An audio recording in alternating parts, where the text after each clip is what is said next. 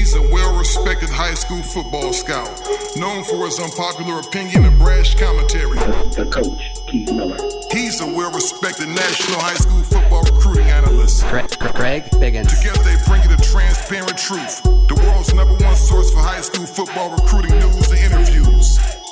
The transparent truth, truth, truth. Ha ha! welcome, welcome. You now listen to the transparent truth. It's your boy, Coach Keith. Coach Keith isn't doing too well today, man. That was one of the weakest "It's Your Boys" I've ever heard. I'm hurting over here. You should say "It's your kid." I'm hurting. It's man. your toddler. It's been a tough 36 hours for your boy, man. Uh, under the weather, serious cold, flu symptoms. But uh, I got to give the people what they want, GB. So I'm here. I'm on the microphone, baby. You got to give the people what they want, what they ask for. So it's the transparent truth. Thank you for joining us. Uh, we're talking spring games, recruiting, sleepers, winter circle. Interview with B Huff, our good friend out of Scout, excuse me, not Scout, but 247 Sports, and also Scott Eklund uh, of 247 Sport. We're going to be reporting on the University of Washington and everything that happened in their spring game and their spring visits. Uh, but before we get to that, GB, The transparent truth recruiting report. let's start off with recruiting. We got a lot of recruiting notes this week, Keith. Let's go with it. We have a, a handful of commitments. We had a handful of new offers. We had some visits. We had some, uh, like you mentioned, some spring game visitors. So, uh, touching on the commitments, we have five guys, as far as I know, that uh, made commitments. How about those Oregon Ducks, Keith? How about the Oregon Ducks bringing in not one, not two, but three elite players, guys that I really like a lot. Mase Funa, Mater Dei High School. He is an Oregon Duck. Cameron Williams, he will play some safety out of Bakersfield High School. And then Javon Wilson out of Valencia. Linebacker, running back. I think he'll start off uh, as a running back. That's, that's what he wants to do. He actually likes running back. Although, man, I watched this film again recently. I still like him at linebacker, but I think he likes the idea of being a, a thunder and lightning. And who knows who the lightning will be? Could be Sean Money Dollars. Could be somebody else. but- Travis Dye. Travis Dye is already there. I'm talking Yeah. about in, in the two- In the 2019 class. Yeah. But the best you can. I know you're hurting right now. A little bit. You're, you're, you're trying to you're trying to battle. You're trying to fight through this. Want, you need to have a Rocky Balboa mentality, right? He didn't go down. He didn't go down. Ivan Drago had him down, but you know he did not go down. Give me your thoughts on Mase Funa, Javon Wilson, Cameron Williams. Mase Funa, versatility, man. Versatility in, in a plethora of it. A guy that can come off the edge as a pass rusher, a guy that can drop in coverage. Uh, in zone and play with instincts and vision on the quarterback. A guy that's just comfortable making plays in the backfield. Mase Funa's got the quickness, the size, the strength, and the football, natural football ability to make plays at any level. Uh, of course, we know he's down and out right now with ACL injury, so our prayers out to Mase and his family. But we know gonna, he's going to bounce back. Mase is a great kid, tough kid. Originally started off at Santa Margarita, kind of as a defensive end, defensive tackle. Is now transitioned to a linebacker. Just a big time player that can do multiple things as an outside linebacker. Again, his pass rush ability stands out and is special. Talk about Cameron Williams from Bakersfield. Great cover guy, great athlete. I really like him on the corner. I think he can run, he can turn his hips, he can stick his foot in the ground and play downhill to the football. He's got the type of ability, GB. He can play every route from eight yards distance. And that's what you want as a coordinator. You don't want to always have to play bump and run. You don't always have to want to play off. You want a guy that can challenge a route from anywhere he lines up on the field. Cameron Williams, that type of athlete, that type of playmaker, really like him. And then Javon Wilson, what can we say? One of our favorite players over at Valencia. Of course, they had a big time year, and they got some other big time players. But Javon, a two way star, running back, linebacker, can run and hit with the best of them. Uh, like you say, he's going to start off as a running back. I don't I don't knock that. I think his potential is, is higher on the defensive side of the ball, but hey, you have to follow your dreams and follow your want to. So Javon starting off and running back over at Oregon, and you know he's got the ability to pound the rock. GB, he gets his shoulders square and gets downhill. He's to punish some people. Mm-hmm. And he can, he's got a little more, little more juice. He's got a little more top end speed. Again, watching the tape, man, he was running away from some guys at 215 pounds or so.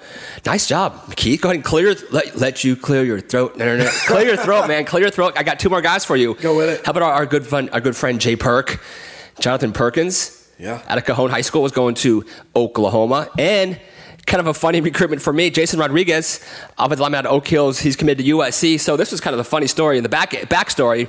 So I'm talking to Jason Rodriguez on a what was it? Uh, Monday night? What is today? Tuesday? Today is, today is Tuesday. Might have been a Sunday night. Okay. I don't remember when Couple it was. days ago. Because it's called a couple days ago. Okay. This is going to air on Wednesday anyway, right? So none of these days matter. That's right. Anyway, so I talked to him on a certain day of the week. He had just took that unofficial visit to Oregon, loved it, raved about it, and then I, I get a, a nice little DM from his pops saying, "Hey, watch out for Jason's Twitter." That's I've been doing this for a long time. I know when someone tells me, "Hey, watch out for this certain Twitter," I know something's going to pop. And something big is going to pop, right? Yeah. I, I had heard going into the trip that USC was the leader. And I heard that there's a possibility that he could actually make, a, uh, make an early commitment, right? But I didn't think it was going to be right after his Oregon trip. And even more so, I had just spent 20 minutes on the phone with Jason Rodriguez saying he's got a top three, Oregon's in it, he's going to take an official visit to USC in May. Uh, he- he's kind of telling me the whole spiel. And usually the way it works is, man, a kid will tell me, hey, so just a heads up, I'm going to commit later tonight. Don't put it out there. Yeah. That way I can kind of have a story ready to go. I'm not going to ever scoop a kid. I think everyone knows that about me. I'm not going to ever try to scoop a kid. Sure. But just want to have a story pre-planned and ready to go. So I would have thought Jason, who I've known for a little bit, would have said, "Hey, you know, I know you're, you're asking me all these Oregon questions. Just a heads up, I'm actually going to be committing to USC later on tonight." So he didn't do that. So I write this long Oregon story, right? Put it on the Oregon message boards. Great, you know, loved it. Oregon's in his top three. Post this story. Five minutes later, Pops slides in to my DMs. Hey, nice story. Just a heads up. Watch out for uh, watch Jason's Twitter. And I'm going. It's going down tonight. He goes. It's going down tonight. Oh, jeez. So literally a half hour after I, after I posted my great he loved Oregon story, he commits to USC. And I had to do another story about, Yeah, yeah. hey, why'd you commit to USC? So, anyways, long story short, Jason Rodriguez is going to USC, and Jay Perk is going to Oklahoma. Yeah, Jay Perk, I think is a terrific fit over at Oklahoma. Oklahoma likes those athletic, uh, they like those quick and somewhat undersized linebackers. They don't get a bunch of guys who are 6'3, 6'4, kind of run around playing linebacker Oklahoma. They like the guys who are around 6 feet to 6'1 that play with great quickness, uh, high IQ guys. Jay Perk, all of those, a very good tackler. He's got plays with a mean streak, uh, big time player, can play inside, can play outside. I think he's going to evolve into an inside backer if you ask me. But I really like the fit over there at Oklahoma. Again, that Bookie Radley Hiles uh, effect taking taking shape, taking in the context there because uh, Jay Perk, former UCLA commit, now uh, Oklahoma Sooner commit. It's a big time job by Lincoln Riley and that Oklahoma staff. If you look at Jason Rodriguez, GB, would you say he's a quintessential left tackle at the next level? You know, I, I'd say more more right tackle. You know, he's a big kid, and I, I, until you actually see him like up close, he's just a wide. He actually looks like a guard. He's six six, so he's got a tackle tackle height, but he's b- wide hips, waist, shoulders. So I could definitely see him playing right tackle, or even you know, if if need, I could see him sliding inside and playing some guard because he has a thick, aggressive, Yeah. kind of a wide bodied tackle. Yeah. So it's, I think it's easier to slide inside than to slide outside. Yeah, sure. I mean, left tackles are rare, right? very know, rare. True, re- true left tackles are rare. I mean, you got to be a big dancing bear. You got to be able to, you know, you got to be able to move your feet. You got to be able to dance. You got to be able to get on that dance floor because mean, most left tackles are probably what 260 in high school, Yeah. 270. So Jason's already 300 plus, right? So I think it's it's probably easier for a guy who's going to be a tackle to kind of add that weight, keep your athleticism, then try to drop some weight and, and pick up the athleticism. So yeah, maybe right tackle, Yeah. maybe in, in the interior. But I like Jason Rodriguez. I think he's talented. He's already got the size. He's got the nasty streak. Dominated the Under Armour All American camp. Big time pickup for the Trojans. You know, winning in the trenches, GB, it's of the utmost importance at all times. Just go ask the University of Alabama as they keep sending offensive linemen to the NFL and they keep winning national championships. Yeah, yeah, no doubt. Uh, new offer, too many new offers to name, but I want to throw out some offers from, from maybe some under the radar players, right? How about our guy Josh Jackson? I think we had sleeper of the week. Was that a month ago? Yeah. A month and a half ago, whatever. Yep. How's this for a nice little trio of offers? Got Florida, not not a bad offer, not number one offer for him, right? Then he picked up USC. Yeah. Then he picked up Oregon over the weekend. So Josh Jackson, the 2020 receiver now at Narbonne, was at Orange Lutheran last year, but he is a gaucho now. How about a 21 quarterback out of Alemany High School, Miller Moss? Picked up offer number one from San Jose State. San Diego State offered uh, Oxnard wide receiver athlete J.R. Waters and also JSerra D tackle Sean Nelson. And then one of my favorite kids, JoJo Hawkins from Orange Lou. JoJo, for me, he's a he's almost a borderline four star level athlete. He's, last year in track, he ran 10 6, 10 7.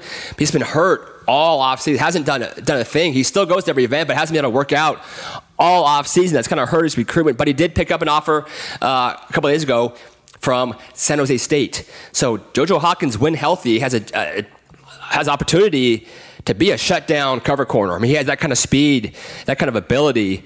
Older brother goes to uh, to Cal.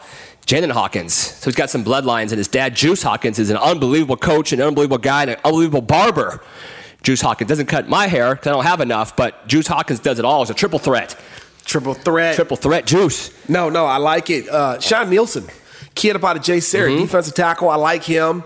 Uh, remember him last year playing very physical, very tough, gutty in the interior for JSerra, who had a pretty good defense in that Trinity League. So JoJo Hawkins, a, like you said, uber athletic kid, right? You know, great speed, Mm-hmm. very fluid, tremendous ball skills. I think his recruitment is going to take off kind of in the fall, GB, once he gets back out there making plays.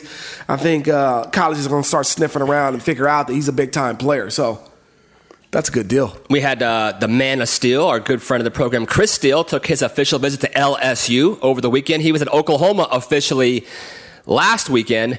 He's got a couple more visits to go. Uh, Florida will get one. South Carolina will get one. USC will get one, and he may do an, unofficial, unofficial to Oregon this weekend. Maybe that's tentative, but uh, Florida looks good.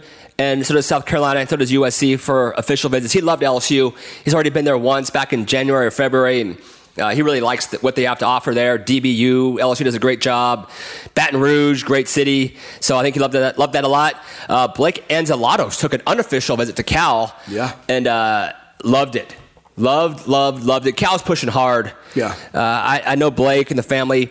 Stanford is also high on their board. Stanford's kind of a little dragging their feet a little bit, but Cal's going all in. They, they want Blake, and they said, dude, we don't have a lot of inside backers at all. We have like two guys, and they're seniors. And so every kid, right, wants an opportunity to come in and play right now. Yeah. They want to play as a true freshman. So I think Cal right now is probably in the best spot for Blake Antzoulatos. P- Terrific fit. Peter Sirmon, linebacker Peter Sirmon. coach. Yep. Uh, you know, the head coach, I'm losing his name right now, but Josh Jay Cox. Yeah. Justin Wil- Wilcox. Justin Wilcox. You know, they've got a big time staff, a big time defensive staff. Blake Antzoulatos, a proven commodity out here in Southern California. Proven. Could take his game up to the Bay Area and hold it down for the West Coast. So Holding it down. I'm look. I'm looking forward to something popping sometime soon there with Blake, Stanford, Cal. I know Utah's in the mix. Northwestern, Notre Dame. So we'll Yeah, see. I'm, I'm a little annoyed that Blake isn't getting more offers. I'm seeing other linebackers that are probably have, have half the talent and half the production who have double the offers. Yeah. And for some reason, it bothers me. So. Uh, a ton of unofficial visits over the weekend. I already mentioned Blake. Oregon, don't want to dive too much into Oregon right now because we have B- Huff talking, but just some of these, you know, Kayvon Thibodeaux. Yeah. You know, how about that? Nation's Getting- number one. How about getting him on campus? Yeah. How about getting Jayden Daniels, maybe one of the top quarterbacks in the country? How about getting him on campus? How about guy like Jonah Jonah Tawanu and Sean Money Dollars? Yeah. Oregon did a great Mykael Wright. Yeah. You know, Javon Wilson committed. Is that going to help them with Mykael Wright? I know they're close. I think so. I know they're friends. Yep. Drake Jackson. Drake Jackson. I've kind of pegged him as a, a USC. I don't want to use the word lock. You crystal balled him? I did crystal ball him, Drake Okay. Jackson, but you know, right now Oregon's doing some things. Yeah. Oregon's doing some things. So we'll dive more into Oregon later on. Uh, we'll also dive more into the Washington Huskies when we get Scott Eklund, uh, great guy, friend of the program, dawgman.com. Yep. But they had some dude, Josh Delgado and Cameron Davis and Stephon Wright. Uh, I think I might have crystal balled Stephon Wright to USC as well, but I think Washington gave him a lot to think about. Oh, yeah. Stephon Wright's going to take an, an official, official, this is my Canadian accent, an official visit to Colorado this weekend. Boulder. Wow. Talk about a beautiful place. Oh, yeah. God I love Colorado. It's almost as beautiful as the white sandy beaches in Hawaii. Almost. Almost. Almost. You got to say Hawaii. Hawaii. Hawaii. Yeah, I got to so get that down. Stephon Wright, uh, Washington gave him a lot to think about, and we'll definitely talk more about that when we get our guy Scotty Eklund on. So that is uh, that is your recruiting notes for the week. Appreciate you, GB. Always coming with the latest recruiting. Guys taking trips. Let me tell you something. Chris Steele must be exhausted. He feels like Everywhere, he's been man. He's gone to everywhere. Every school in the country, at least every conference in the country. He's got to be exhausted. I couldn't do it. He's been to Texas A&M, He's South been, he's been Carolina. he's been frequent flyer Bama. miles. I got to get a buddy Dude. I want that frequent flyer mileage Yeah. plan that he's got going on. There's no question about it. So uh, recruiting, you know, it, it never sleeps. It's always hot in GB. I know you're always on top of it, so we appreciate you. But right now, it's time for our sleeper of the week. It's time for our Sit and Sleep Sleeper of the Week. Really want to thank our guy Larry Miller. He's allowing us to showcase unknown prospects that need to be brought to the spotlight. Larry is all about family and community, and his support is helping to change the lives of young players across the country. Each week, young men are getting scholarship offers after being featured on this show. So thank you, Larry. When we have business and a man that is really entrenched in the community, we need to show our support right back at him. And Sleep is the only place that offers advanced sleep technology. Greg? Body Diagnostics. That's five star stuff. This is high quality stuff. Lay down on a mattress, and within seconds, thousands of sensors can help you find the absolute right mattress for you. Wow, within seconds? Seconds. Man, that's awesome. Sit and sleep. They'll beat anyone's advertised price or your mattress is free. Appreciate you, Larry Miller. Thank you, Larry. All right, our sleeper of the week this week comes from Orange Lutheran High School. Very interesting situation here, GB. Want to share with you. Jake Casavela. Jake Casavela, six foot three, 250 pound defensive lineman. Saw him at the Polynesian Combine, was very, very impressed. But then I did an evaluation on him and watched his tape and was very unimpressed. It was interesting. As I watched him on tape, I quickly learned that he was playing out of position. They had him on the edge, trying to be an edge rusher, which is not his in his skill set. He's more of a one-step quickness guy, leverage guy, power guy. So, So an inside guy. So I, I told his dad, I said, hey, Jake is an inside, he's an interior defensive lineman. He's not a dynamic athlete. You're not gonna get that's not his in his skill set. He's a physical, gritty, blue collar kid that plays with technique, power, strength, and quickness. He's gonna play inside this year. He's gonna play the three technique. When I saw him at the Polynesian Combine, he was dominant. Uh, he played inside, he played outside, but he was terrific uh, with his finesse moves, using his hands. He did a great job kind of getting skinny and swimming past guys. Uh, he's got a tremendous motor. He's very, very physical. So uh, this week's sleeper of the week, 6'3", 250 pound, 2019 prospect Jake Casavela out of Orange Lutheran. Look out for him. I think he's going to have a fantastic year in the interior, not the exterior, the interior of the Orange Lutheran defense. Getting skinny. My favorite gotta- football terms. I love that term. Got to get skinny, man. So Dude, Orange Blues got dudes, man. They got some guys. Yeah, I'm gonna I'm gonna go by for uh, spring practice, man. They got some heat up over there, and hopefully they got some tri-tip for me afterwards. I've been that seeing that. said? I've been they- seeing that circulating around. No kidding. Oh yeah. Dude, I'll join you. yeah, oh yeah, that's uh, it's a good look. So uh, before we get to our next segment, GB, we have to remind people about the winner circle. All right, listen, everybody. And I'm talking to you parents and you student athletes. This is the off season. This is your time to get better and improve. Come the fall, that's your chance to showcase yourself in front of big time scouts like me and recruiters across the nation. Now, there are a lot of guys out there that claim to be trainers. They grab a whistle, grab a couple cones, but it's just not that successful. What I'm talking about is going big time. Invest yourself into something special. Call my guy, Jordan Campbell, at Winter Circle Athletics. It's a facility in Corona, California with world class, state of the art technology and that creates world class athletes. They understand human performance, health and wellness, and they customize programs to meet your athletic goals. They train specific for your sport and position. The Winter Circle has 50 plus Division One athletes over the last three years. They've added to a 50,000 plus square foot facility, and they also have a prep academy for eighth graders to sixth graders that concentrates on athletic development, social development, and academic development in their newly renovated facility. The Winter Circle Athletics, you can contact them at wintercircleathletics.com. All right, and we're back. So uh, the next segment, we're talking with B Huff, a goat from 247 Sports, your good friend, my good buddy. Uh, B Huff, such a fantastic guy. He's reporting on the spring games and the spring visits, everything up at the University of Oregon GB. Any thoughts kind of going into this interview? No, I mean it was good to get Huff's perspective on on all things. You know, next time we'll, we need to have a little more little more talk about Mike Trout, the goat. Yeah.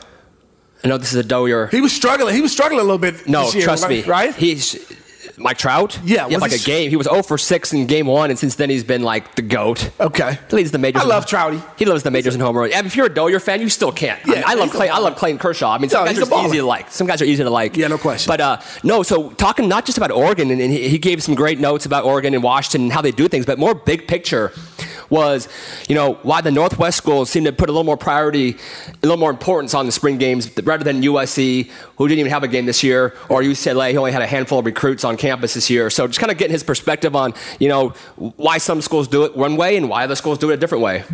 Here we go. 247 Sports, B Huff on the Transparent Truth. All right, right now we'd like to welcome in a good friend of the show. I feel like I need to start cutting this guy a check. But uh, Brandon Huffman, two four seven Sports. B Huff, how you doing? I'm good. You got me interested in this whole check cutting thing. I figured I figured that perked you up a little bit, man. I'll be on my top of my game now. Sounds good. I got I got Keith Biggins here. We're talking spring games, in particular the huge weekend up at University of Oregon. B Huff, what can you tell us?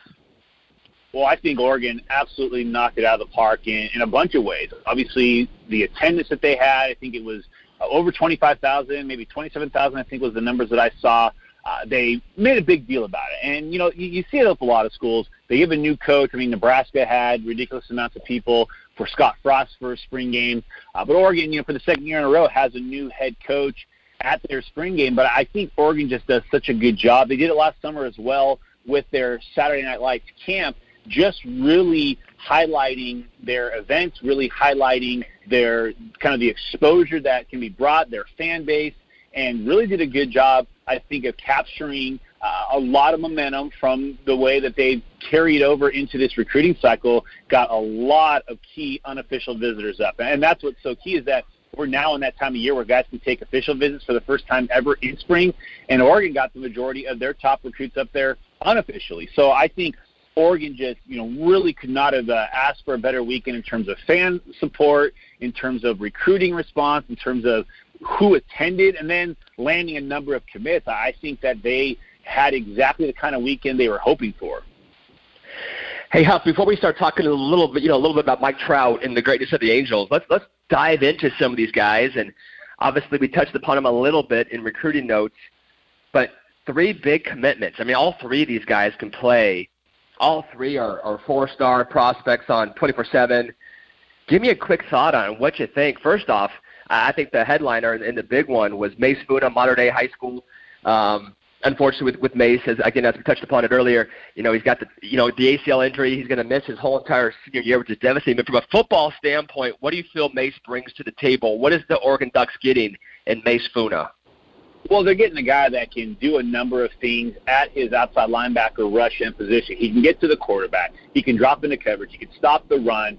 He's got just this, this energy to him that when you watch him play, I mean, it, it's his enthusiasm, this just this kind of uh, contagious energy when he plays that he brings out the best in the other guys around him. He brings out the best in his opponent and really raises his game. And obviously, it's terrible that he's he's already losing his senior year to this injury. Uh, but I don't necessarily think it's going to be something that that stops him because he's just such a tremendous talent that you know he probably buckles down the weight room into rehab. Comes back and he's probably healthier and better than ever. Uh, and really, I think a lot of times injuries are, are partial blessings in disguise for guys because it really allows them to kind of reshift their focus onto becoming a better player, to becoming more of a student of the game.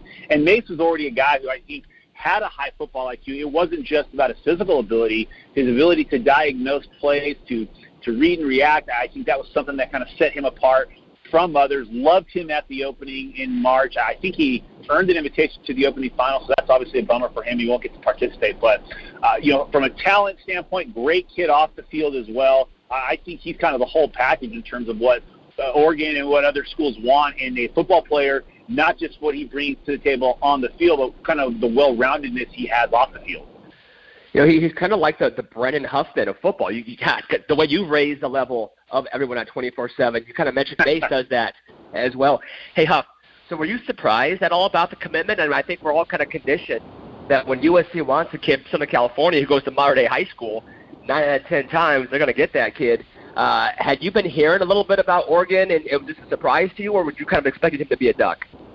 You know, I, I don't know that I thought he would be a duck this soon. There was a lot of buzz, obviously, going into the weekend that he was going to pull the trigger and pop in. And I wonder too if you know the injury kind of uh, accelerated things a bit. And that's one thing that we've seen historically is when guys get hurt, they may you know decide, hey, you know, there, there's no reason to tra- to drag out the recruiting process anymore. Uh, I do think it, you know it is interesting, and I think he was at what Santa Margarita before that. So two schools that have historically sent players onto USC that if the Trojans wanted, they got. Uh, but it, it was kind of surprising that he committed this soon, really to anybody. But I do wonder if there was a correlation with the injury, just kind of made him feel like, hey, you know what? Let's just get this over with. You know, let's focus on rehab. Let's focus on getting healthy again and not worry about recruiting. You know, obviously there is the early signing period, but that still is eight months away. And we've seen it before. When USC really turns up the heat on a local kid, especially a kid with a lot of ties to a certain university, they end up more often than not getting that kid. So I'm not saying that Oregon fans have anything to worry about.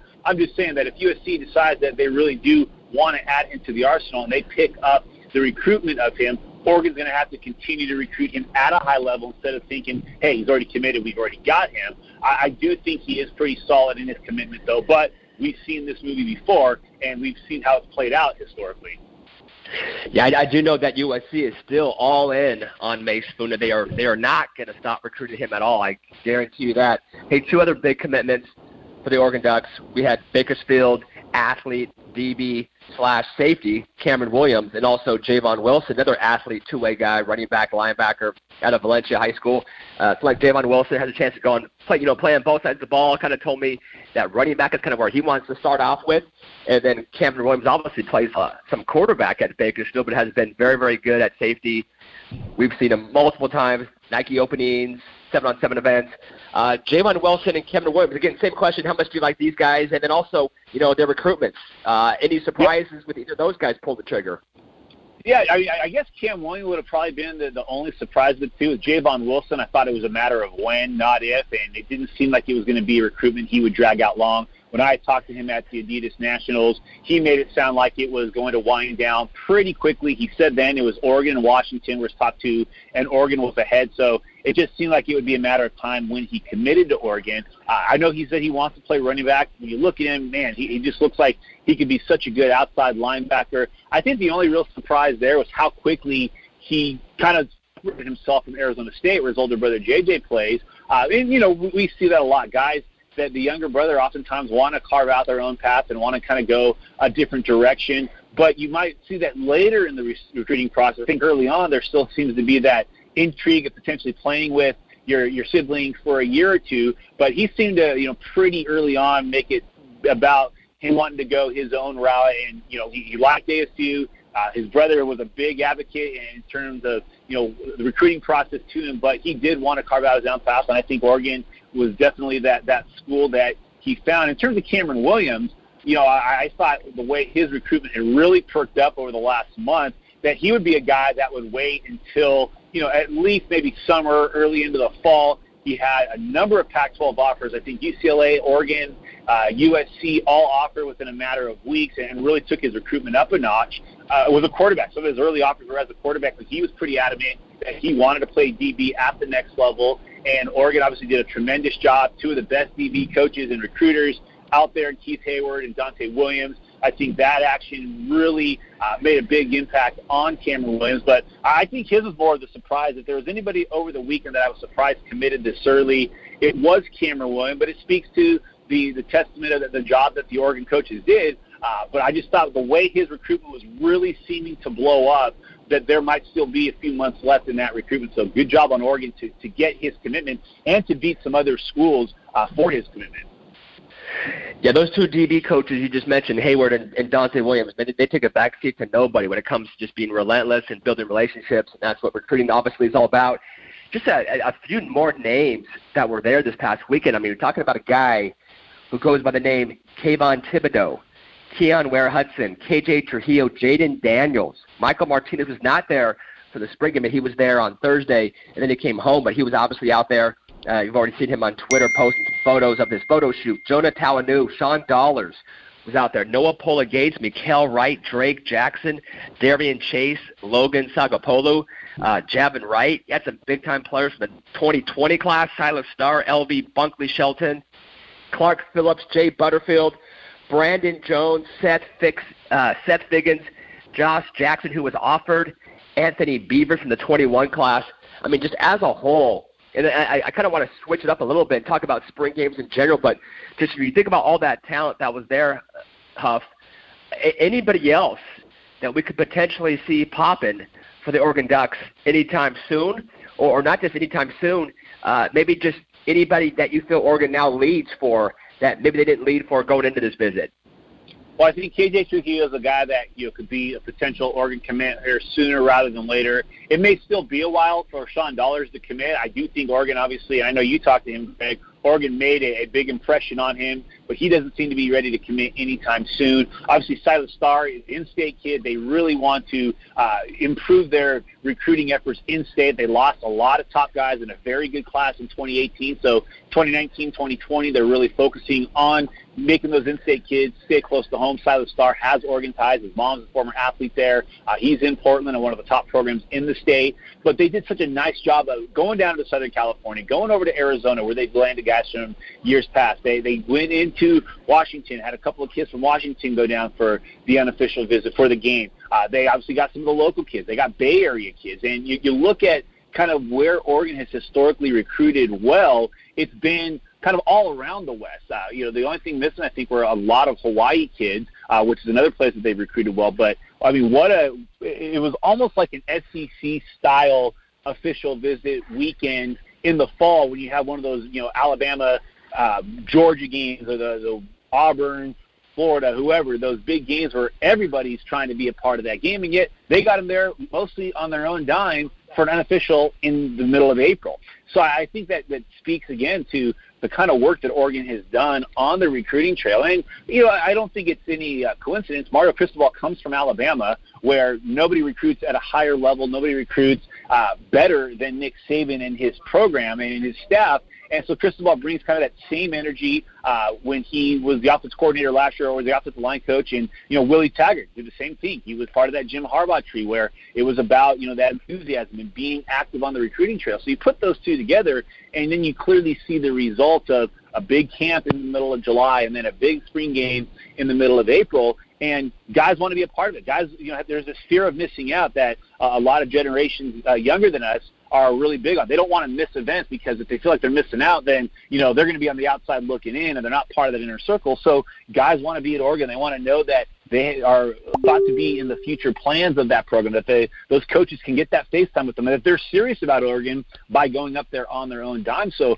I mean, you just going through that list of guys that were there, and then seeing the photo shoots, and then seeing you know the the social media aspect of these guys, and just looking, they had like an absolute blast. I, I don't think Oregon could have done a better job uh, than they did, and they absolutely nailed it this past weekend with so many elite guys from really all over the West there, plus some other national guys that came in. Nailed it. You know, you're reading my mind, Huff. You mentioned Mario Cristobal, and the more and more I, I talked to players, talked to Chris Steele last night, who potentially could have visited Oregon unofficially this weekend. But you know, I, I said, you know, Oregon's a school I, I know you like a lot, Chris. What is it? You know, specifically. And I thought I was going to mention Heyward and Donte, both those two guys he's very comfortable with. But he said actually it's Mario Cristobal, and he said the guy loves recruiting. He goes as a head coach, he's a recruiter, and he that he kind of instills that in the rest of the staff, and it kind of filters down. But everyone I've talked to, man, they just rave about talking to Coach Cristobal and just how down to earth he is, and how humble he is, and how just forget football for a second. He's just a real genuine person with humility, and and he kind of just talks to them in such a way that man, the guy's very authentic and believable. So you know, I, I think that's big and it kind of you know a little segue. And, and Washington also, let's not slight them. They they did a great job on their spring game, getting some dudes out there, Josh Delgado and Cameron Davis, Stephon Wright. Why do you think, Huff? Again, kind of switching away from Oregon, but kind of going more big picture. It just kind of feels like when it comes to spring game or even early recruiting, Oregon, Washington, um, I think maybe Oregon, Washington, those two schools specifically, they, they seem to do maybe a better job than the two LA schools, USC and especially you know UCLA right now, who kind of is focusing more on on team building and and getting their schemes in. You know, UCLA had their spring game the same weekend that Oregon did. Yeah, if you look at the rosters, it wasn't really close, right? Obviously, Oregon hit hit a home run and and UCLA not so much. Why do you think, big picture, it kind of the Oregon Washington school seem to do a better job in terms of making their spring game a big deal than than USC, who didn't even have a spring game, and then UCLA, who kind of had a game for a half, but didn't really try to get a lot of top guys to come to campus for that weekend. Yeah, it's it's an interesting change for UCLA too because the last four or five that he kind of instills that in the rest of the staff, and it kind of filters down. But everyone I've talked to, man, they just rave about talking to Coach Cristobal and just how down to earth he is and how humble he is and how just forget football for a second. He's just a real genuine person with humility and, and he kind of just talks to them in such a way that man, the guy's very authentic and believable. So, you know, I, I think that's big and it kind of, you know, a little segue and and Washington also, let's not slight them. They they did a great job on their spring game getting some dudes out there, Josh Delgado and Cameron Davis, Stephon Wright. Why do you think, Huff, again, kind of switching away from Oregon, but kind of going more big picture, it just kind of feels like when it comes to spring game or even early recruiting, Oregon, Washington, um, I think maybe Oregon, Washington, those two schools specifically, they, they seem to do maybe a better job than the two LA schools, USC and especially you know UCLA right now, who kind of is focusing more on on team building and and getting their schemes in. You know, UCLA had their spring game the same weekend that Oregon did. Yet if you look at the rosters, it wasn't really close, right? Obviously, Oregon hit hit a home run and and UCLA not so much. Why do you think, big picture, it kind of the Oregon Washington school seem to do a better job in terms of making their spring game a big deal than than USC, who didn't even have a spring game, and then UCLA, who kind of had a game for a half, but didn't really try to get a lot of top guys to come to campus for that weekend? Yeah, it's it's an interesting change for UCLA too because the last four or five years they always did it that last weekend in April, and it always coincided with passing down best in the West. So they actually the last four or five years would have a good number of top recruits on campus for their spring game, or the one year they did at the Rose Bowl, because a lot of those Bay Area kids, a lot of those kids from Northern California, Najee Harris was at their spring game two years in a row. Yeah, he ended up going to Alabama, but you know UCLA was getting uh, a lot of those guys to come on campus for their spring game. Then they would head over to USC and do an official or an unofficial visit that same day. But UCLA under Jim Mora always had it that last weekend in April, so it allowed for those kids that were coming from out of town to play in passing down, which usually was limited to skill position guys, to be on campus. This year they move it up a week it coincides with Oregon, who absolutely does a bang up job. I think what a lot of it comes down to is that Oregon and Washington know that it isn't as easy to get kids onto their campus as UCLA and USC can. UCLA and USC, being in Southern California, can have those kids come over and do an unofficial visit. They can do a meet and greet. They can do a junior day, and you're not really looking at a lot of tra- uh, travel costs being incurred those weekends because it's hey, you know, drive out to campus, come check us out, come spend a couple of minutes going through the facilities. Whereas Oregon and Washington really try to highlight, and especially Oregon, try to highlight specific weekends to bring a lot of those guys in town. And, and that coincides with a lot of fans being in town, whether that's for the spring game or whether it's for them showing up for a camp. But I think a lot of it has to do with, you know, when you're not in a completely fertile recruiting ground where you don't have the ease of access, you really try to say, hey, target this weekend to come up there's no major events that we're you know conflicting with. There's no opening regional. There's no Under Armour camp. There's no national seven on seven. There's none of that. So everybody come up this weekend, and, I think that they really do a good job of of making events, making all day, all weekend long events out of you know rather than your typical hey, just come take some pictures, take some you know some tours, and you know get your Instagram photo of you in the jersey. There's a lot more of a of an event of a uh, what's the word I'm, I'm trying to look for? One of those like activations, if you will, where there's just always stuff going on and so much, but it really is kind of a week long thing. So you can really, you know, say, hey, we're bringing you in. All the coaches are on deck. They're on board. They want that. You know, they want those guys on campus before they hit the road during the eval period. I just think Oregon, especially Washington, to another to a large extent as well, really do a good job on making it an experience more than just a, a spring game, more than just an unofficial visit. But I really think because of their proximity or their lack of proximity to Southern California and to all the top recruits, they've got to make it kind of more of a, a big weekend than, you know, say the Southern California schools or the Bay Area schools who may have easier access and can kind of do that a little bit more randomly when they do. Hey, Huff, let, us talk about UCLA for a second. I'm not trying to put you in the spot. You know, I've kind of had uh, made some posts on the different message boards, and I'm not sure if everyone's been super excited about what I had to say, but do you feel like UCLA, um, their current strategy, haven't offered a lot of a lot of players? I think what 30 something, right? And uh, just seem to be more focusing on on the team and get through spring ball. But there is a, an early signing period now in December. Uh, players can take early official visits. Recruiting is a relationship business. It's all about relationship. It's almost more important in, in some respects than the name on your jersey. Uh, I think it's it's we're kind of seeing a, a social media driven world. I'm not saying that's good or bad, but it almost seemed like a lot of the guys, not just the top guys, but guys, period, and they want to connect. They want to feel like this school wants me. UCLA so far uh, hasn't been as active. You know, we've talked to kids, and we both can probably count on less than one hand. I mean, he said, you know, UCLA is recruiting me harder than anyone else. Do you feel like they need to pick it up? And if you can, kind of grade their strategy right now and, and their, their performance, and uh, how, how effective do you think their current strategy in terms of kind of putting recruiting, recruiting on the back burner a little bit? Uh, how is that working for them right now, Huff?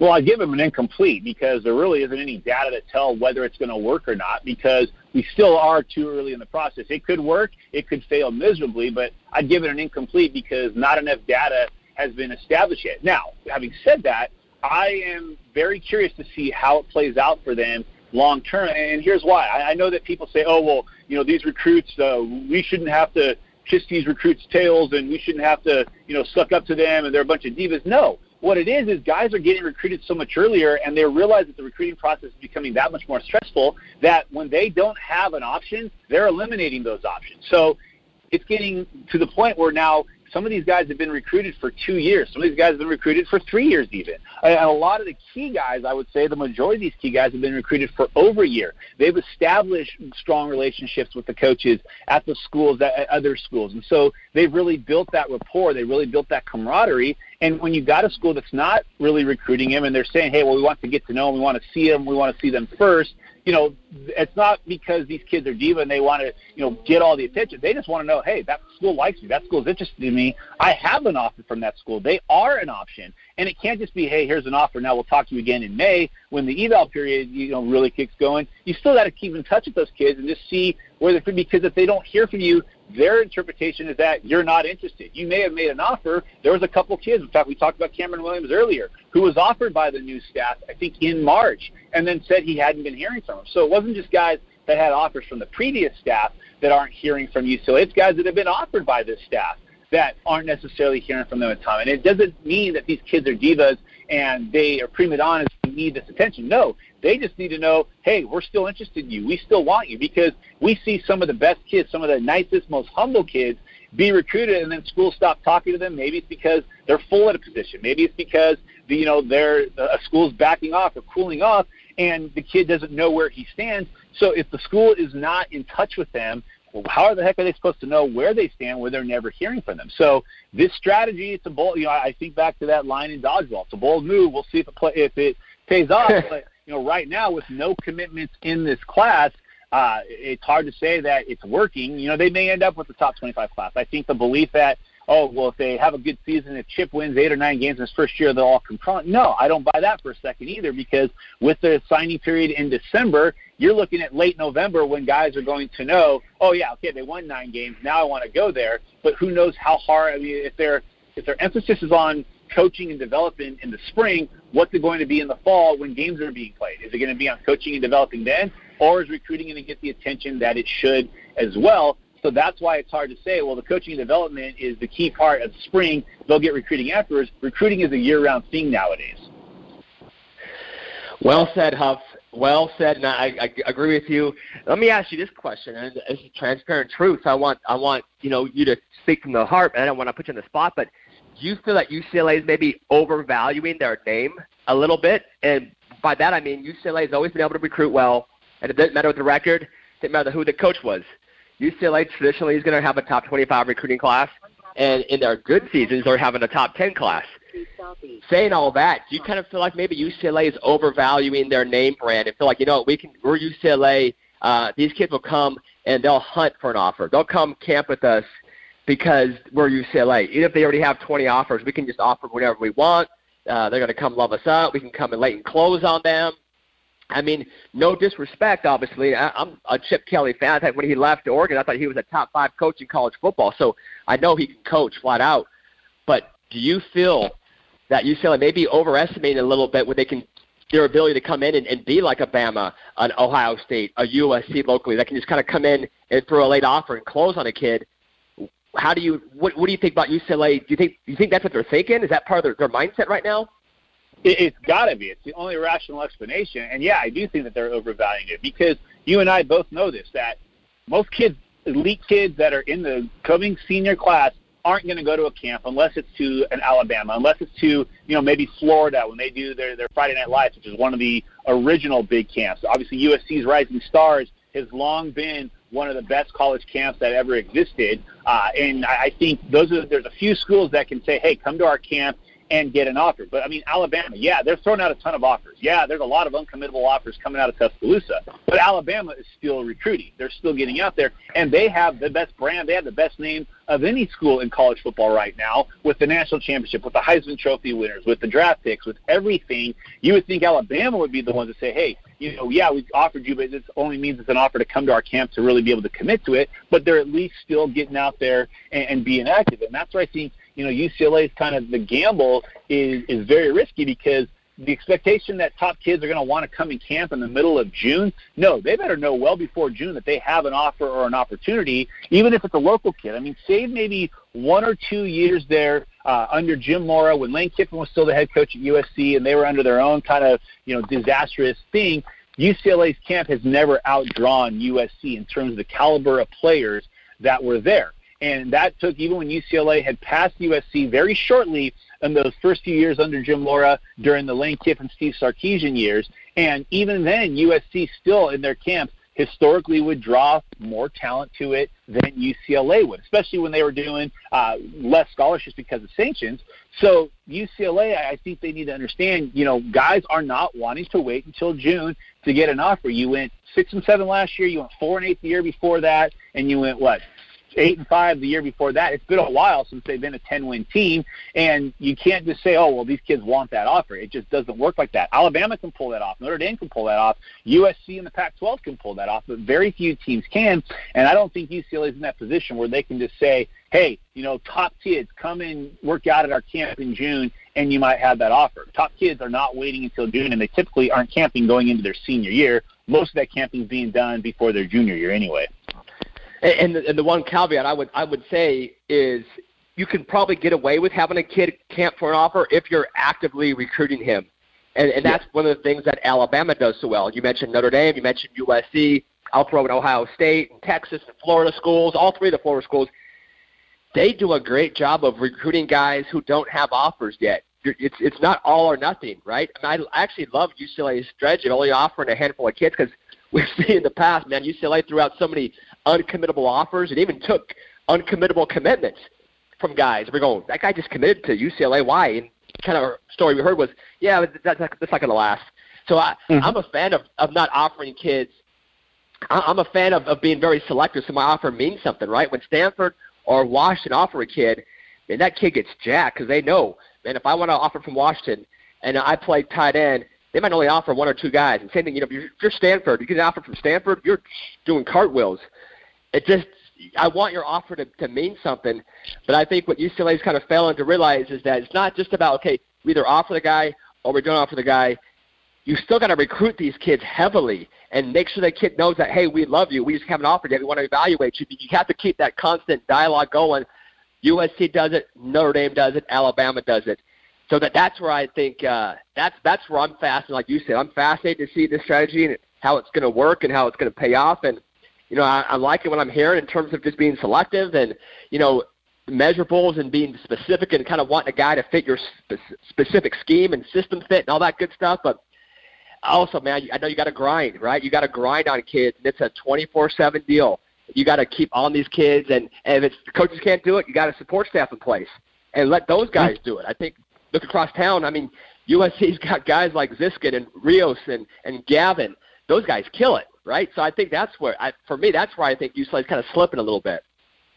Yeah, and I think you you know you nailed it too. I mean, there is something to the smaller amount of offers. They make it, you know, more prestigious. They make it, you know, more like you've accomplished something if you're one of the select few. I think Stanford has done that well. But again, remember when Jim Harbaugh first got to Stanford, they offered everybody with a pulse. They were offering quarterbacks that we knew couldn't spell Stanford, let alone get into Stanford. And there was a ton of offers, but it took Stanford time to get where they could be selective under David Shaw. And it also took a few successful years on the field for Stanford to start to be able to be more of the picking rather than the choosing. Even Washington, the less offers that they've given out the last couple of years have coincided with Chris Petersen taking that program to the level that it's now at, where it's a top 10 program. It's a contender for conference champions, and it's been, you know, contender for a national championship. I also think that Chris Petersen did that same strategy when he was at Boise State, but he quickly came from Boise State to Washington. There wasn't a five or six year getting out of college football period, going to the NFL, and then coming back and adopting the same principles. I still think that, you know, Washington really had to get the success on the field before they could be more selective. Obviously, Steve Sarkisian was much like Jim Harbaugh. He offered everybody that played football a scholarship. At least it seemed like that. But you got to be selective once you started winning. And I think UCLA can be selective, but they've got to have some of that on-field success.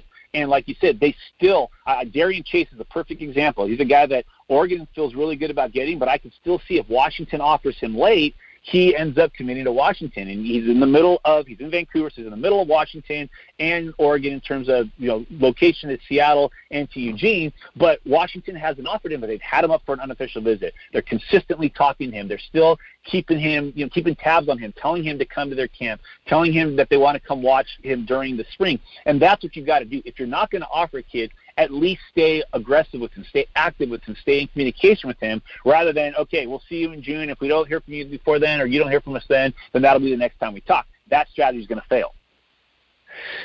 Huff, I gotta we gotta let you go. You got you got appointments. You, you're moving. You're shaking. You're doing all kinds of big stuff. So I do appreciate you giving us 30 minutes of your life. Hopefully, it's the 30 it's the 30 best minutes of your day today, Huff. Let's hope. There's and, uh, there's no question it will be. I appreciate you, man. Thank you very much. And uh, yeah, man, we'll talk to you soon, buddy. Thanks, guys. See ya. All right, we appreciate B Huff for coming on. Very interesting, GB. UCLA kind of riding their UCLA wave and might not be as strong as maybe it used to be when they had Brett Hundley and Dayton Jones and those guys. Uh, the brand, the UCLA brand, I, I, if you ask me, it's kind of taking a little bit of a hit, uh, being that, you know, they, they've had a losing season, they've had a subpar season afterwards they're struggling uh, in terms of production on the field and now production off the field in recruiting. And the weird thing, that's always kind of how it's been with UCLA. And they've always had these top 25 recruiting classes. So I think that's almost maybe have, have, have made the, either the fan base or maybe even coaches kind of, I don't want to use the word jilted, but UCLA has been able to have success without really being what I would call grinders right? Schools like Alabama, Ohio State, locally USC, those schools recruit like they're two and nine teams. They recruit like they're Idaho State. And they're Alabama, Ohio State, and, and USC. They out recruit other schools, even though they don't have to. They can get away with just, hey, we're USC, we're Alabama, we're Texas. Come to our school. Okay, where do I sign, right? UCLA has never been that way, and it's always been kind of weird to me. They've always kind of recruited in, in a different way. And I think this year, especially, I kind of get it, right? Chip's got a whole new program, a whole new system. They're, they're behind. They want to implement that. But from a recruiting standpoint, man, I have not talked to a single kid who's told me when I, I always ask the kid, hey, give me your schools that are recruiting the hardest. UCLA is never mentioned as a school. And, and the, I know UCLA is probably, hey, you know, we got plenty of time. Dude, recruiting is now fast forwarded. Oh, yeah. Recruiting, you don't, you don't have time. December 20th. You're already behind on the, on the 2020 class. Right. So the 2019 class, I mean, guys can start taking official trips now. Guys are going to sign in December. Guys are building relationships with other schools. Mykael Wright just dropped you. Mykael Wright would have signed with UCLA last year at the, same, at the very same time. That was his dream school. Yeah. He didn't make his top eight. Wow. And that's a guy in your backyard whose head coach, Larry Muir, is a Bruin. So I mean, those, there's built-in advantages at certain with certain players and certain schools that they're not taking advantage of because they're kind of putting recruiting on the recruiting on the back burner. And recruiting, that's an everyday deal, man. It's like shaving. You got to do it every day or look like a bum.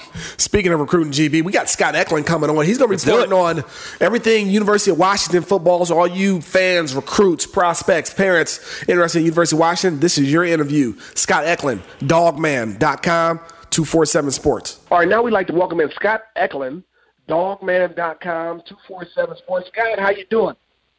I'm doing great, guys. It's great to be here. Hey, man, we, we're glad to have you on the Transparent Truth. I know you are big in the Northwest, and you were out at the University of Washington, and, and, and you got a chance to hear about everything that went on at UW over the big recruiting weekend. I got my man Greg Biggins here, and uh, we want to hear all about it. GB, why don't you go ahead and take over?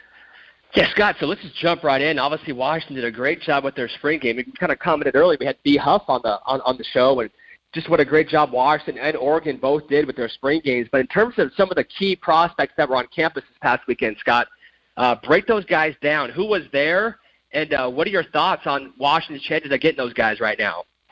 Well, um, I mean, some of the big names that were on campus were Isaiah Foskey, the tight end from De La Salle, uh, Josh Delgado, the wide receiver from IMG, formerly of uh, St. John Bosco, and uh, there were a few um, you know signees from the 2018 class, plus a couple other guys who don't have offers that Washington's kind of given a look to. Also um, on the docket was uh, Cam Davis, the running back out of Upland, who uh, who made the trip up with uh, his teammate Taj Davis, no relation.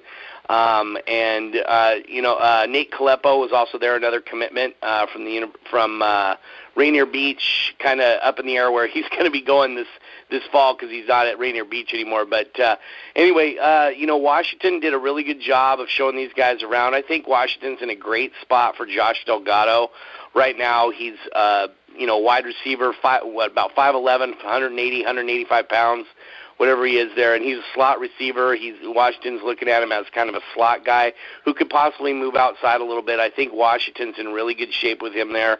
I talked to Isaiah Foskey uh, very recently, and he uh, told me that Washington. This is his second trip to Seattle. Washington did a really good job of recruiting him. He said he really feels like he could fit in their offense real well. He said he's going to narrow some things down um, once he takes a few visits this summer. I, I know Texas is a school he's planning to visit here pretty soon, and he maybe wants to get out and see a few more schools. But um, I, I think Washington's in the running for possibly getting an official visit. And then Stephon Wright, the um, uh, defensive lineman out of Cathedral down there in Los Angeles he he really loved his visit. He's taken an official visit to Colorado this weekend, and he told me there's a good chance he could be making a decision here in the next week or so. And I think Washington's in pretty good shape for him. I think it a lot depends on how things go at Colorado this coming weekend. So those are kind of some of the guys that were on campus. Trey Lowe was there, a 2018 signee. Tuli Letuligasanoa, uh, the 2018 signee from De La Salle, D tackle, and MJ Ale, a big um, uh, offensive lineman from up here at Fife High School in, in kind of the southern Puget Sound down by Tacoma area. Um, those were kind of the guys that were on campus and, and really seemed to enjoy themselves because it was a nice day. The, the, there was a decent crowd for Washington. The, their crowds aren't going to be anywhere near what you know Nebraska, Alabama, Georgia. Some of those schools are. Washington typically only does about five to ten thousand. I'd say there's probably about five thousand people there. It was a nice day seemed to enjoy it, and uh, it was a lively uh, scrimmage toward the end of practice. Hey, good stuff, Scott. So take me through a Washington spring wicket, weekend. Say someone like Keith Miller, you know, a pretty solid three-star prospect, is coming out of, of high school, and I'm just kidding because I'm sure Keith sees himself as a five-star plus. Uh-huh. But but I'm say say Keith's on his visit, and he's got an offer what exactly goes on at, at a Washington spring game? Is it they just go to the game, or do they do the full on campus tour, meet the academic advisors? Do they have a chance to sit down one on one with their position coaches, like the full on deal, or is it just the spring game itself? Uh, no, they um, the guys who haven't been here before got the full on deal, you know, where they're doing the visit and uh, you know they're they're seeing campus, they're meeting with the counselors, they're getting uh, Chris Petersen's Built for Life uh, presentation that he does that is just such a hit with a lot of the kids, but pretty much every parent who comes out of that says these people are really going to be here to take care of my boy. Uh, when he's here on you know if he, if he ends up going here. So that's kind of what what happens. They they they end up doing lunch afterwards um, or a dinner. Um, I know that they do some barbecue things as well. Just kind of show the guys a good time and what it's like to be a player up here at the University of Washington. A big selling point for Washington. I know this is like this at a lot of schools, but Washington's big selling point is making sure these guys realize that they are part of a family, not just a team, but you're part of a family when you come up to the University of Washington. And I think that's that's something that sells a lot of kids, especially a lot of these uh, Polynesian kids who who are coming a long way from home. They they you know they're we we have a decent poly community up here in the in the state of Washington, and that and that uh, really sells a lot of those kids on, on the poly community. Ikaika Malloy, the defensive line coach, and Jordan Paopao.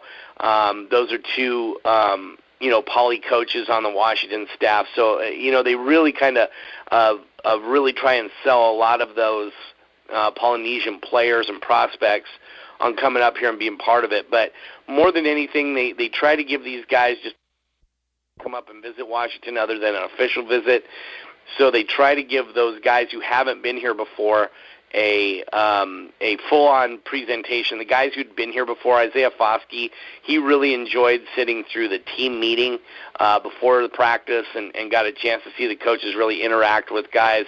Jude Wolf got to do that uh, a couple weeks ago when he came up. He said that really really had an impact on him seeing how the coach interacts with the players. There's several offensive linemen who've said that Scott Huff has really shown shown himself as kind of a he's a coach's coach or a, a player's coach, a guy a guy who who kids around with his guys, but he knows when to get down to business. So I think a lot of it's just showing them what it's like to be part of the program up here and and be in that and be part of a family instead of just a teammate. You know, Scott, I'm a, I'm a huge fan of, of Coach Petersen and how he does things. You mentioned the family thing. I tell you what, I think more so than and, and everyone tries to to spin it up. Hey, we're a family and blah blah blah. But I think I hear more kids and parents leave their trips from Washington and say, man, that was the school I got the most family feel. So I know everyone's pushing it, but at UW, man, I think they do a, a great job, probably a better job than anybody else at making kids feel like this could be a, a second home, a home away from home. I'm going to yep. put you in the spot right now, Scott Eklund. Put you on the spot. Transparent truth.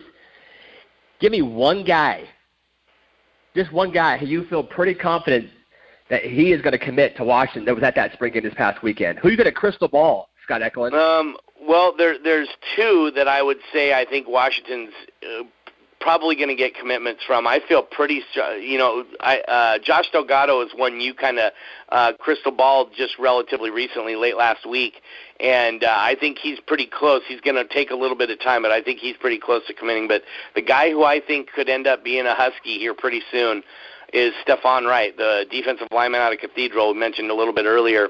He's 6'3", he's about 260, 270 pounds, could play inside, could play outside, kind of do a lot of different things along that offense or that defensive line.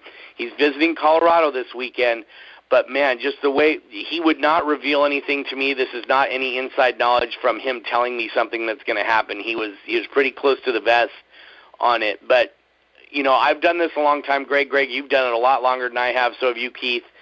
Uh, when when these guys tell you something, when they're real effusive in their praise of a of a visit and everything like that, I think that just kind of tells you where things are going, especially when they're going to decide pretty soon. So um, I think Stefan Wright here in the next couple of weeks could end up being a Husky, and that's the one I'll go with. Now, what about you mentioned Colorado? I know he's got that official visit this weekend. Where is USC at in the process? I know at, at one point USC was on him pretty heavily, and Think I'm just kind of conditioned. If it's some California kid that USC wants, they typically get that kid. Where does did he mention USC at all when you spoke to him after his Washington visit? Yeah, he did, and he said that uh, USC was still in the mix for him. But um, I think this Washington visit really kind of blew him away. Now, one thing I'll say about Chris Petersen and the way he does things, and he's kind of become famous for, you know, or infamous, whatever you want to call it, for being a guy who's a pretty much a stickler for for kids not taking visits after they've made their commitments. And um, you know, Washington has never really lost somebody. I mean, they they have, but they they hadn't really lost anybody until they lost Marlon Tuipulotu. Uh, uh, a couple classes ago to um, Jimmy uh, Johnny Nansen when when he stole him right before signing day. Other than that, Washington hasn't lost a lot of guys, and one of the big reasons is because Petersen doesn't like his guys committing until they're fully on board. And so I think one of the things that we're going to have to see is how um, committed Stefan Wright. If he said, if he calls UW and he says, "Hey, I want to commit to you, coach," the coach will, uh, Coach Petersen and Greg, you know this. He'll say, "How committed are you? Are you ready to shut down your recruiting? Because that's what we expect out of you." If he's ready to shut down recruiting, go for the commitment. But I don't you know, we'll, we'll see. He told me that USC, Colorado, and Washington were his top three, really, at this point, even though it's not an official top three, you know, where he announces it on Twitter or anything. But he told me those were kind of the final three that he was looking at. And, and I think Washington right now has done a really good job. That was his first time up on campus. Um, he just really loved his visit to the University of Washington. And I think Washington's going to end up getting him, but uh, we'll see. He, they might not get him if he's not ready to totally shut things down. I like Stefan Wright. Good kid, good football player. I like his positional versatility as well. Hey, Scott, real quick before I let you go, uh, right now Washington has seven commitments. Uh, I, I would say probably the headline would be the quarterback, Dylan Morris. If you can, kind of break down this this uh, this recruiting class so far. Obviously, you already mentioned Kalepo, and uh, recently we upgraded uh, Cam Fabiculanan, the DB, to a four-star prospect. Love what he can do. But how would you uh, how would you grade the, the current Washington commit class? Um, I think it's I think it's solid right now. I think it can it's going to be a lot better than people really realize it is. I mean, they've got at, they've got two for sure offensive linemen in Corey Luciano, the Diablo Valley, uh, you know, junior college guy, Nate Kalepo, who's going to be a tackle, six six, three hundred pounds, most likely like a right tackle. Then you got a guy like uh, Sama Paama, the the guy out of uh, Kaimuki out there in Honolulu uh, 24/7 has him uh, projected at defensive tackle, and and he's coming in um, as a defensive tackle to Washington. But I think he's one of those guys who's versatile enough, could play offense, and I think Washington's eventually going to end up moving him over to the uh, offensive side of the ball. Then you got Noah Nagalu out of Menlo Atherton. Greg, I I know right after you watched his film, you raved about him and thought he was a pretty special kid. I've always kind of liked the way he plays. He's 6'2", 280. He can play that four eye, which is on the inside um, or the outside shoulder of the guard, inside shoulder of the the tackle, and and really hold strong at the point of attack. I think Washington really likes, like you you said, Greg, his position versatility. And then um, you know Dylan Morris is is a guy who's really um, been a stalwart since he was a freshman. You know everybody's kind of known him for a while um, I, like you said, and then um, you, you just mentioned uh, Fabiculanan and as a guy who's just been raised up. So I think Washington's done a real got off to a really nice start. The way Washington's coaches work, though, they really want to get their class solidified by the end of summer. So Washington's going to take 20 to 22 guys in this class. I wouldn't be surprised if they have 15 16, 17 by the end of summer. That's a lot of guys. So we're talking at seven commits now. You could see another 10 before um, before the end of the summer and, and the start of uh, football season. So it's going to be a, a pretty crazy ride here over the next couple months, especially in uh, May, June, and July when there will be visitors up on campus and, and seeing things. And you're going to have uh, the Washington's Rising Stars camp and the Dirt Dog camp for offensive defensive linemen uh, and then we get into fall camp and things like that, things kind of slow down on the recruiting front. So I think in over the next three months, May through the end of July, you could see 10 more guys committed in this class. And I think Washington, the coaches would really like to have a lot of those guys wrapped up before they before they head into fall camp. Nice. I like it, Scott. I like it. Get these guys, lock them in early. Sign in December. Good. Should, should yes, be a great I mean, with the, with the December signing period, you know, these coaches really want to get Absolutely. their guys uh, in early. Absolutely, lock them in, and everything is sped up. I keep saying, man, people, you can't wait around. It, it's all it's a relationship business, and right now, man, Washington does as good a job as anybody building those relationships. Guys, Bush Hamdan, Coach Lake, the whole staff does a really, really good job. So, uh, Scotty, I appreciate you, man. Great stuff. Great recap of Washington, the recruiting class, the spring game, all that. Keep us up to date. Dawgman.com, one of my favorite websites. Keep us up to date, Scotty. I appreciate you, and uh, now you have a good rest of the day. All right, I appreciate it. All right, we appreciate Scott for coming on. Um, that's kind of going to do it for today's show, GB. I appreciate you It was a grind for me. Hey, you rallied, man. I did. You didn't even need to puke and rally. You just rallied. I'm a linebacker, like you said. Hey, man. I'm Sometimes you gonna gotta, you gotta step it up a little bit. I'm always you- going to bounce back. So, hey, everybody out there, we appreciate you for joining us. Uh, please follow us on social media Facebook, Instagram, Twitter. We're out there. Follow Greg at Greg Biggins on Twitter at Coach Keith underscore MP. There's a new sheriff in town, and his name's Reggie Hammond. Y'all be cool.